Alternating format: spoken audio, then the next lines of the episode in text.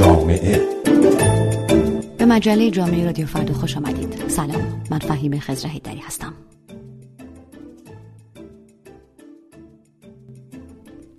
سال کروناست و درس و مدرسه دانش آموزان تحت تاثیر همهگیری کرونا قرار گرفته.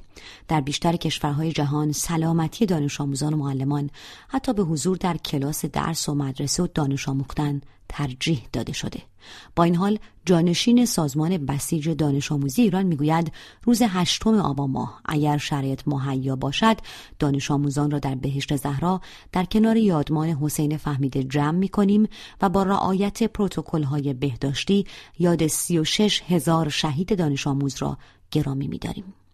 پیش از هر چیز. از سعید پیوندی جامعه شناس آموزشی می‌پرسم آیا وجود آنچه بسیج دانش آموزی شهدای دانش آموز می‌خواند؟ در نهاد آموزش یک کشور موضوع یادمان و یادبود است یا نقض آشکار حقوق کودکان؟ من فکر کنم همه کسانی که اخبار آموزشی سه چهار سال پیش ایران رو دنبال کردن در جریان مخالفت شدید آقای خامنه ای و نزدیکان ایشان با سند بیستی یونسکو بودند. برای که در این سند از جمله موردی وجود داشت که انتقاد می‌کرد از کشورهایی که در حقیقت به نوعی از کودکان در امور نظامی استفاده می‌کنن بهشون آموزش نظامی میدن و یا اونا رو به حال درگیر مسائل نظامی می‌کنن. ایران یکی از اون نظام هایی که خطاب یونسکو به اونهاست. یعنی نظام هایی که در گذشته های دورتر این کار رو به طور گسترده کرده سالها به این برم سعی کرده که این فضای رزمی نظامی جنگی را در مدارس ایران به خصوص در دبیرستان ها این سیاستی که در مقایرت کامل با میساهای بینالمللی حقوق کودک قرار داره. پیماننامه حقوق کودک هر گونه شرکت کودکان در جنگ را ممنوع دانسته. اگرچه در زمان جنگ ایران و عراق ایران هنوز عضو این پیماننامه نبود. پگاه بنی هاشمی حقوقدان از قوانین بین المللی در این زمینه می‌گوید. در دهه تقریبا هفتاد میلادی جامعه بین الملل به فکر این افتاد که روی پیمانهایی برای ممنوعیت استفاده از کودکان روی جنگ شروع کنند به کار کردن. پیماننامه حقوق کودک تصویب شد در جامعه بین المللی که در ماده 38 اون به صورت اختصاصی صحبت می‌کنه که گروه های سیاسی نباید از افراد زیر 15 سال در جنگ استفاده کنند. بعدها در پروتکل اختیاری شرکت کودکان در جنگ هم از طرفین درگیری می‌خواسته که به افراد این بار زیر 18 سال اجازه شرکت در جنگ داده نشه. هر فرد زیر 18 سالی رو کودک مینامه و از این جهت خواستار حمایت همه جانبه دولت ها و حکومت ها از افراد زیر 18 سال هستند. با این حال جشن یادمان گرفتن برای کودک سربازانی که جنگ بزرگسالان جانانها را گرفت و تبلیغ جنگ و شرکت دانش آموزان در جنگ موضوعی است که سعید پیوندی جامعه شناس آموزشی می‌گوید احتمالا تنها در سیستم آموزشی ایران وجود دارد. کشورهای بسیار کمی داریم که احتمالا چنین برنامه هایی را برای دانش آموزا و نسل جوانشون در نظر می‌گیرن. چنین برنامه که در واقع سویه نظامی داره سویه جنگ درش بحث جنگ و درگیری با کشورهای دیگه است یا کاربرد در واقع اسلحه و آلات نظامی. این در ایران با زور در بخش نظامی حکومت به خصوص همچنان فعال مونده و تاثیرش تاثیر بسیار منفیش برای جامعه و برای فرهنگ جوانان اینه که ما نسلی را به جای آموزش صلح آموزش دوستی با کشورهای دیگه آموزش همزیستی مسالمت آمیز در داخل با همه و در خارج از کشور با فرهنگ جنگجویی و با دشمنی با دیگران می‌خوایم تربیت بکنیم. این حجم از برنامه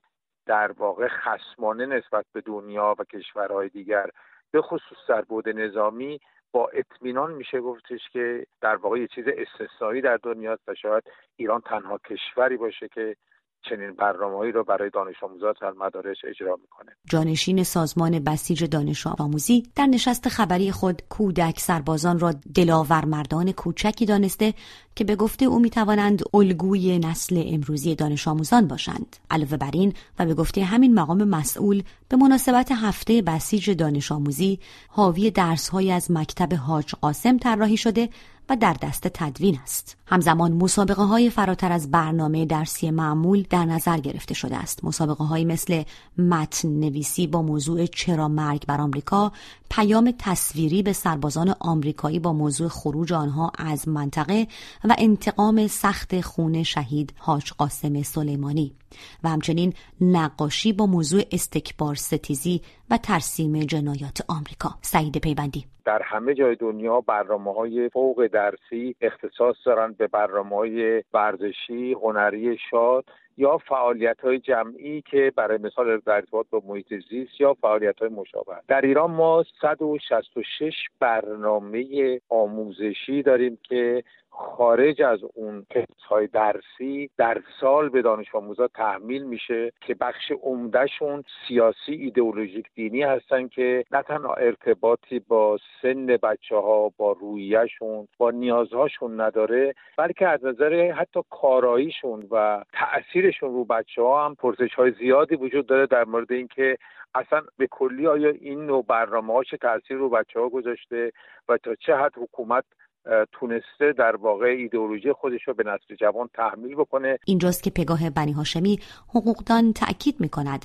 موضوع فقط شرکت ندادن کودکان در جنگ هم نیست. حتی قرار دادن آنها در معرض تبلیغات جنگی و ایدولوژیک هم منع شده است. محدود به اینم نمیشه که استفاده از کودکان در جنگ استفاده از کودکان حتی در پروپاگاندایی که مربوط به جنگ میشه چیزهایی که مثلا ما از کودکان استفاده می‌کنیم تبلیغ کنیم برای جنگاوری. که ما می‌بینیم متاسفانه هم در زمان جنگ ایران و عراق بسیاری از کسانی که شهید شدن و به در جنگ ها رفتن یا بعدا برگشتن با مسائل بسیار جدی روبرو شدن افرادی بودن که زیر 18 سال بودن و بلکه حتی تا 13 14 و سنین بسیار کم هم ازشون استفاده شد.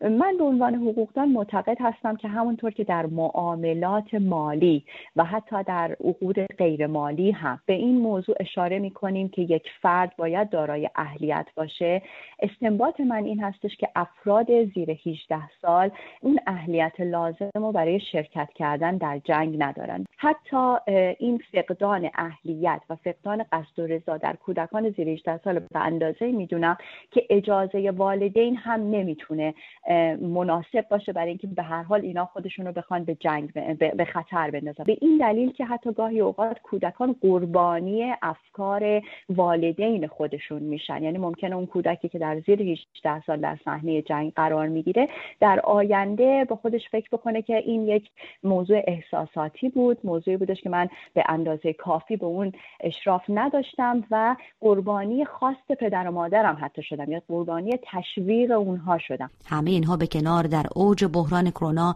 آیا برگزاری مراسمی از این دست تهدیدی برای سلامت دانش آموزان و معلمان و خانواده های آنها نیست؟ سعیده پیوندی. در شرایطی که کرونا در ایران به این به این میزان اوج گرفته مانند برخی از کشورهای دیگر به جای اینکه ما به طرف محدود کردن ارتباطات و در حقیقت ایمنی سازی فضای آموزشی و محیط های اجتماعی ایران بریم با چنین برنامه های بیشتر در حقیقت بحران در واقع این اپیدمی را تشدید می‌کنیم و با همه قول هایی که داده میشه در مورد رعایت پروتکل ها در عمل ما می‌دونیم که چنین چیزی به طور واقعی در ایران وجود نداره و بنابراین این نوع ابتکارات حتی می‌تونه از نظر بهداشتی هم وضعیت ایران را بدتر بکنه. جانشین سازمان بسیج دانش آموزی البته اعلام کرده که امسال تجمع 13 آبان برگزار نمی شود و از دانش آموزان خواسته ساعت 9 صبح روز 13 آبان با تهیه فیلم از خودشان در فضای عمومی